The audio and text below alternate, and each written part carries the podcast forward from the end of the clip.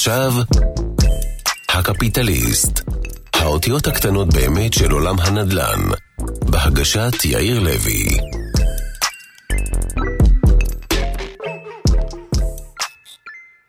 שלום לכם, אני יאיר לוי ואנחנו בפודקאסט שנקרא הקפיטליסט, והיום אנחנו הולכים לדבר על השקעות בחול. אנחנו הולכים לדבר למה אנשים משקיעים בחול, ממה אנחנו צריכים להיזהר שאנחנו משקיעים בחול, ומה המטלות שיש עלינו כמשקיעים ברגע שהחלטנו לצאת החוצה ולהשקיע. אבל קודם כל בואו נדבר למה בכלל אנשים משקיעים בחול, ואני שב ומזכיר, זה הכל על בסיס הניסיון שלי, מה שאני מדבר עם אנשים שמגיעים אליי מדי פעם ודנים איתי בנושאים האלה. תראו, יש למעשה 3 סיבות עיקריות של אנשים שרוצים לקנות משהו בחול, ואני לא מתייחס כרגע מה סוג הנכס, אם זה קרקע, אם זה דירה, אם זה נכס מסחרי או כל דבר אחר. בדרך כלל מדובר, הסיבה הראשונה היא פיזור סיכונים. אנשים אומרים, תשמע, יש לי כבר נכסים בארץ, אני מעדיף לפזר את ההשקעות שלי ולהוציא אותם לחול, כמאמר חז"ל, לעולם אדם ישליש כספו, ואני רוצה קצת לפזר, ואני רוצה ללכת קצת למדינות אחרות ולראות איזו ברכה תהיה בעמלי. נושא נוסף, גורם נוסף של השקעה, זה חבר'ה שאומרים, תשמע, יש לי למעשה סכום כסף קטן. אין לי, בארץ המחירים מאוד גבוהים, אין לי כסף שמספיק להשקעה בארץ, ואני מעדיף, אמרו לי שאם 300, 400 אלף שקל, 500 אלף שקל, אני יכול לקנות איזה דירה בפולין, או לקנות איזה נכס, אז יאללה, בוא נעשה את ההשקעה בחול ולא בארץ, או בארצות הברית בכלל, שיש שם הבטחות, תכף נגיע אליהם, נדבר עליהם גם לגבי הבטחות תשואה. והגורם השלישי זה ילד שיצא ללמוד בחול, יצא ללמוד באירופה, יצא ללמוד בארצות הברית, ואתה אומר, תשמע, אם כבר הילד שלי לומד בחול, אז במקום לשכור לו דירה לכל תקופת הלימודים, שזה יכול להיות 3 שנים, 5 שנים, בוא נקנה משהו, הוא יגור שם, זה ישמש את המשפחה, ואחרי זה מה נעשה עם זה? אלוהים גדול. אז אלו למעשה 3 הסיבות העיקריות שאנשים רוצים להשקיע בחול. עכשיו, להיבטים של ההשקעה בחול, יש כמה נושאים שאתם חייבים להתייחס אליהם.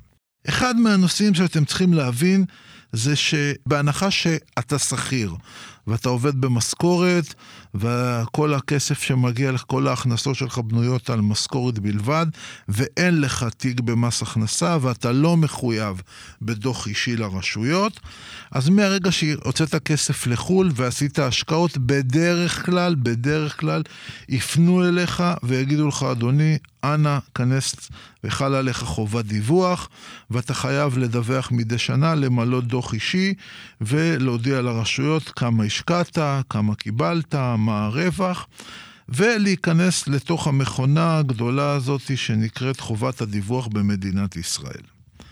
זה דבר ראשון. דבר שני, שאתה בא להשקיע בחול, אתה צריך לחשוב על עוד נושא. תראו, מי שעיקר החיים שלו במדינת ישראל, והשקל זה המטבע שאיתו הוא מבצע את ההוצאות שלו, חייב לדעת שהבדל בשערי המטבע, בין המטבע שאתם קונים נכס בחול, לבין המטבע שבסוף אתם צריכים להשתמש בו בארץ, שזה השקל, הוא אחד הפרמטרים המהותיים ביותר. ולמה אני מתכוון? אוקיי, בואו ניקח דוגמה. נאמר שלפני 3 שנים רכשתם דירה באירופה ב150,000 יורו, אוקיי? והיורו היה 4 ש"ח מבחינת השקל הישראלי, זה מייצג 4 ש"ח ליורו. זאת אומרת שאם קניתי ב150,000 יורו כפול 4, קניתי ב600,000 שקל. ונאמר שחלפו 3 שנים. אם חלפו 3 שנים, ועכשיו אני מוכר את הדירה הזאת ב200,000 יורו לדירה. אז אם מכרתי ב200,000 יורו ליחידת דיור, אבל מה שקרה זה שהיורו ירד, ועכשיו היורו 3.5 שקל לאירו אחד. זאת אומרת שלא הרווחתי 50,000 אירו. אם 3.5 כפול 200, זה נותן לי 700,000 שקל. ואם קניתי ב600,000 שקל, אז הרווחתי למעשה רק 100,000 שקל. זה כל הרווח שלי. לכן אתם חייבים להבין שהמטבע יש לו חשיבות עצומה ברגע שאתם באים לקנות נכס בחול. הדבר הנוסף שאתם צריכים להבין, שמהרגע שקניתם נכס בחול, עמותת שליטה שלכם בנכס היא שונה לגמרי. למה? תראו, אתם לא נמצאים במקום. אין לכם שום שליטה על מה שקורה מבחינת הדייר, אין לכם שום שליטה על ההוצאות שמחייבים אתכם. אתם מחויבים להחזיק בין עם חברת ניהול, או בין עם נציג מקומי שנותן שירות לדייר. ואז אתם תלויים בו ב-100%.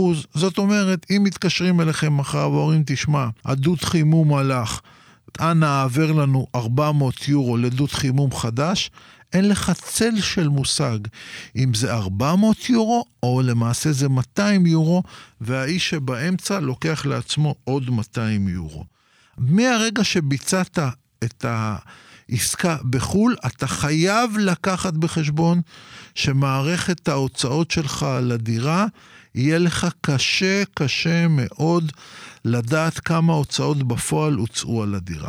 זאת ועוד, והכל האמינו לי על בסיס ניסיון ועל בסיס מה שאני מכיר. סגרת עם חברת ניהול, עם מזכירה עבורך את הדירה. אתה לא יודע האם הדירה הזאת שאתה מקבל עבורה כרגע 800 יורו בחודש, האם אכן הדירה מושכרת ב-800 יורו או אולי ב-1000 יורו. ומישהו מרוויח עליך 200 יורו כפול 12 חודש.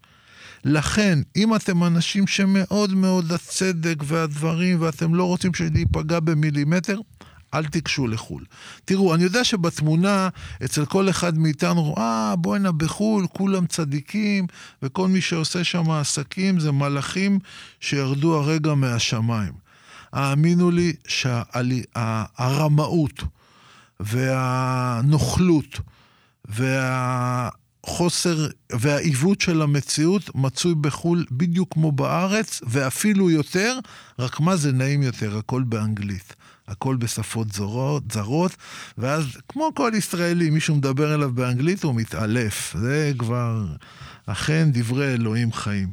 לכן תשקלו היטב אם אתם הולכים לעשות את הצעדים האלה וקונים נכס בחול, וקחו בחשבון שעמותת השליטה הזאת יש לה מחיר גדול. אם אתם לעתים צריכים לטוס, ואם אתם חושבים שההוצאות של הטיסה, אנחנו בדוח האישי נכניס אותם כהוצאה, ואנחנו נהנה, ואנחנו נבלה על חשבון זה שיש לנו דירה בחול, ומס הכנסה יתקזז איתנו, תשכחו מזה חבר'ה, תשכחו מזה, תעבדו לפי החוק, אף אחד לא יתקזז איתכם על כלום. בואו נראה ממה אנחנו צריכים להיזהר בהשקעות בחו"ל. קודם כל, הדבר הראשון שאני ממליץ לכם להיזהר ממנו, וכבר דיברתי עליו גם בפרקים הקודמים, זה מתרבות העדר. תראו, מרבית האנשים שאני פוגש, אני תגיד, למה קנית את הדירה בבודפסט? למה קנית את הדירה בבוקרסט או במקומות האלה? הכל, אני לא יודע, 80% מהאנשים, חבר שלי קנה, הביא אותי לעסקה, קניתי גם אני, וככה מתחיל הסיפור. תראו, אתם רוצים לקנות נכס בחול? סבבה. אני מציע לכם להיזהר מאפקט העדר. אני גם מציע לכם להיזהר מהאפקט של הבטחת תשואה. אני רואה הרבה מודעות ואני רואה הרבה עסקאות שבהם אומרים, תראה, בוא תקנה דירה ב$100,000 אם זה בארצות הברית, ותקבל עליה $10,000 בשנה, ותקבל עליה, או באירופה.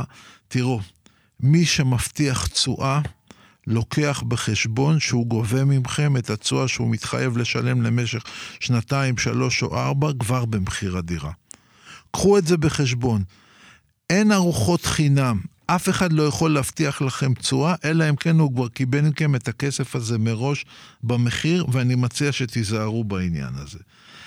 אני מכיר, לא יודע אם הרבה, אבל אני מכיר מספר יזמים ישראלים שמתנהגים בצורה הכי לא אתית בעסקאות האלה של בוא אני מבטיח לך תשואה, בוא תקנה, תקבל סחירות כזאת, תקבל סחירות אחרת, ואני לא מבין אפילו למה פונים אליהם.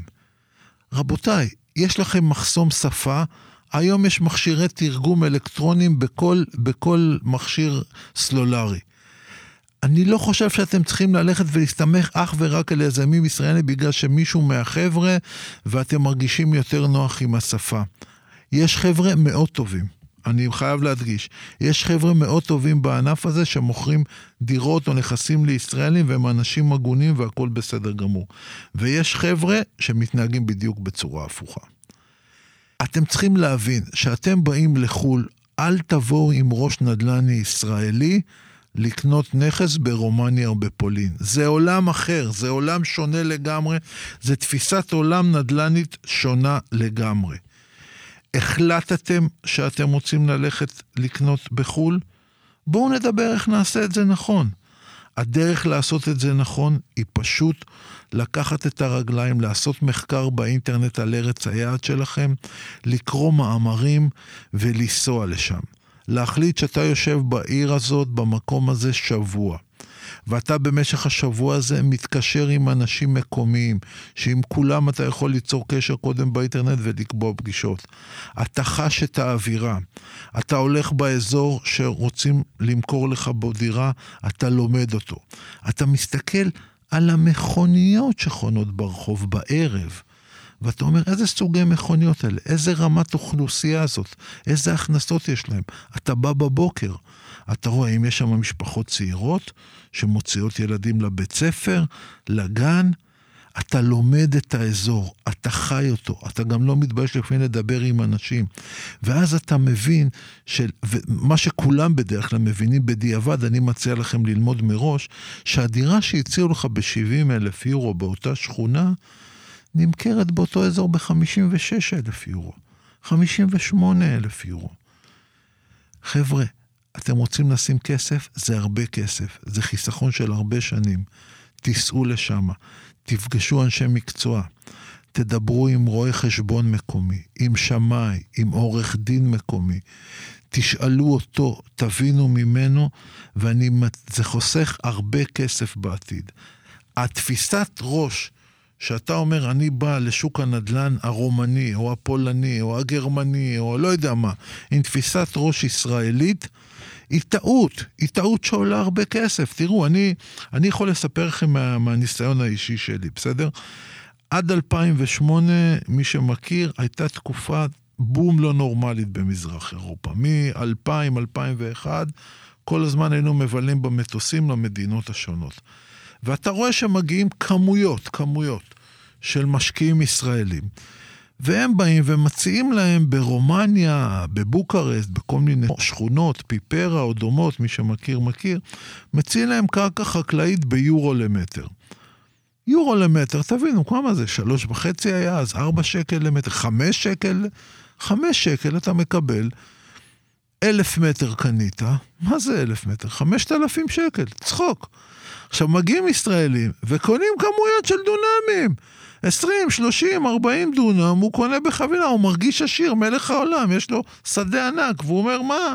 אני קונה, והם מספרים לו סיפורים, תקשיבו, את זה מפשירים תוך חצי שנה, את זה מפשירים תוך שנה, את זה מפשירים תוך...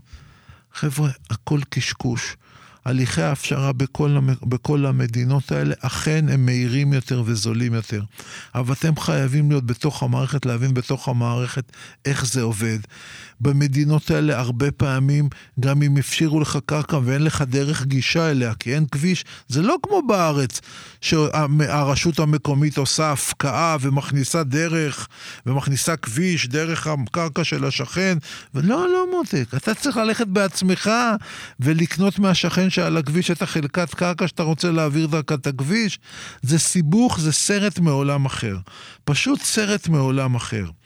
אז אם אתם אומרים, תשמע, אנחנו לא הולכים לדברים המורכבים, אנחנו הולכים לדברים הפשוטים יותר, למוצרים המוגמרים, לחנות, למחסן, למשרדים, לדירות, על הכיפק. תלכו על זה, אבל תבדקו קודם שאכן מה המחיר שאתם משלמים הוא מחיר אמיתי, ומה ההוצאות. אל תשכחו, בחלק מהמדינות, לדוגמה ארצות הברית, כל העלות של ההחזקה היא בכלל על בעל הנכס, ולא על הדייר. והמיסוי העירוני על בעל הנכס, וההוצאות חשמל, אתה צריך לגבות מהדר, כי זה על בעל הנכס. אז אתם צריכים לקחת בחשבון את כל מה שקשור בהשקעות בחול. יש עסקאות טובות מאוד אפילו, שאנשים עשו, אבל הם כיתתו רגליים.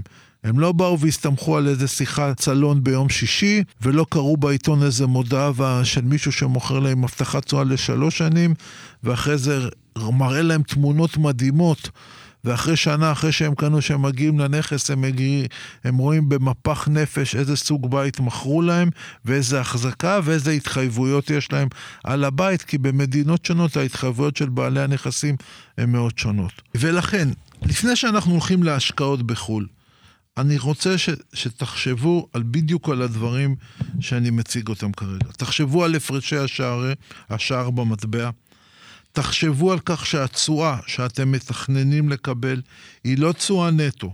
יש הוצאות נוספות שאתם כרגע לא צופים אותן ולא יודעים אותן.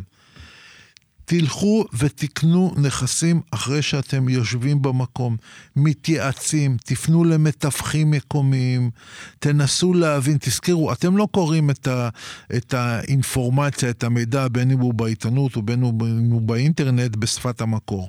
אתם קוראים תרגומים שמרביתם אמינים. אבל הדבר, אני חושב שהקשר האנושי, שאם אתם הולכים ודופקים בדלת, ויושבים עם מתווך, ויושבים עם עורך דין מקומי, ומקבלים אינפורמציה, או אפילו קיבלתם את האינפורמציה, רציתם לקנות, תבזבזו את הכסף הזה, תבזבזו 2,000, 3,000 יורו, אני לא יודע כמה, אבל תבדקו את הנכס, שיהיה לכם בדיקה מקצועית, שיהיה לכם אישור שמבחינה חוקית הכל בסדר, שיהיה לכם ידע שהבנק, תראו, אני אגיד לכם פה עוד טיפ קטן, שאני לא יודע אם תשתמשו בו או לא. כשאתם עושים עסקאות בחול, לא משנה מה הגודל שלהם, בוא נניח שהן קטנות אפילו, 100,000 יורו, 50, 70, 200, אם במדינות שנותנות משכנתה, תערבו בנק. אתם יודעים למה? כי לבנק יש משקפיים שלכם אין. אפילו אם אתה לוקח, אומר לבנק, תן לי רק 20,000 יורו מתוך 100,000 יורו, הבנק בודק על 20,000 יורו שלו באופן שאתה בחיים לא תצליח לבדוק. וזה יעלה לך שמאות, וזה יעלה לך עוד הוצאה, ורואה חשבון, אבל מהרגע שהעסקה עברה דרך המשקפיים של הבנק, אתה כלקוח רגוע יותר. דבר אחרון, אל תתפתו, לא להבטחות תשואה, ואל תתפתו לכל מיני מוכרנים חדי לשון שמבטיחים לכם הבטחות שבחיים הם לא מתכוונים לעמוד בהם, וגם אם מתכוונים אין להם יכולת לעמוד בהם. תעשו עסקים טובים, תשמרו על עצמכם, אני הייתי אני, אתם הייתם אתם, נתראה בפרק הבא. הקפיטליסט, האותיות הקטנות באמת של עולם הנדל"ן, בהגשת יאיר לוי.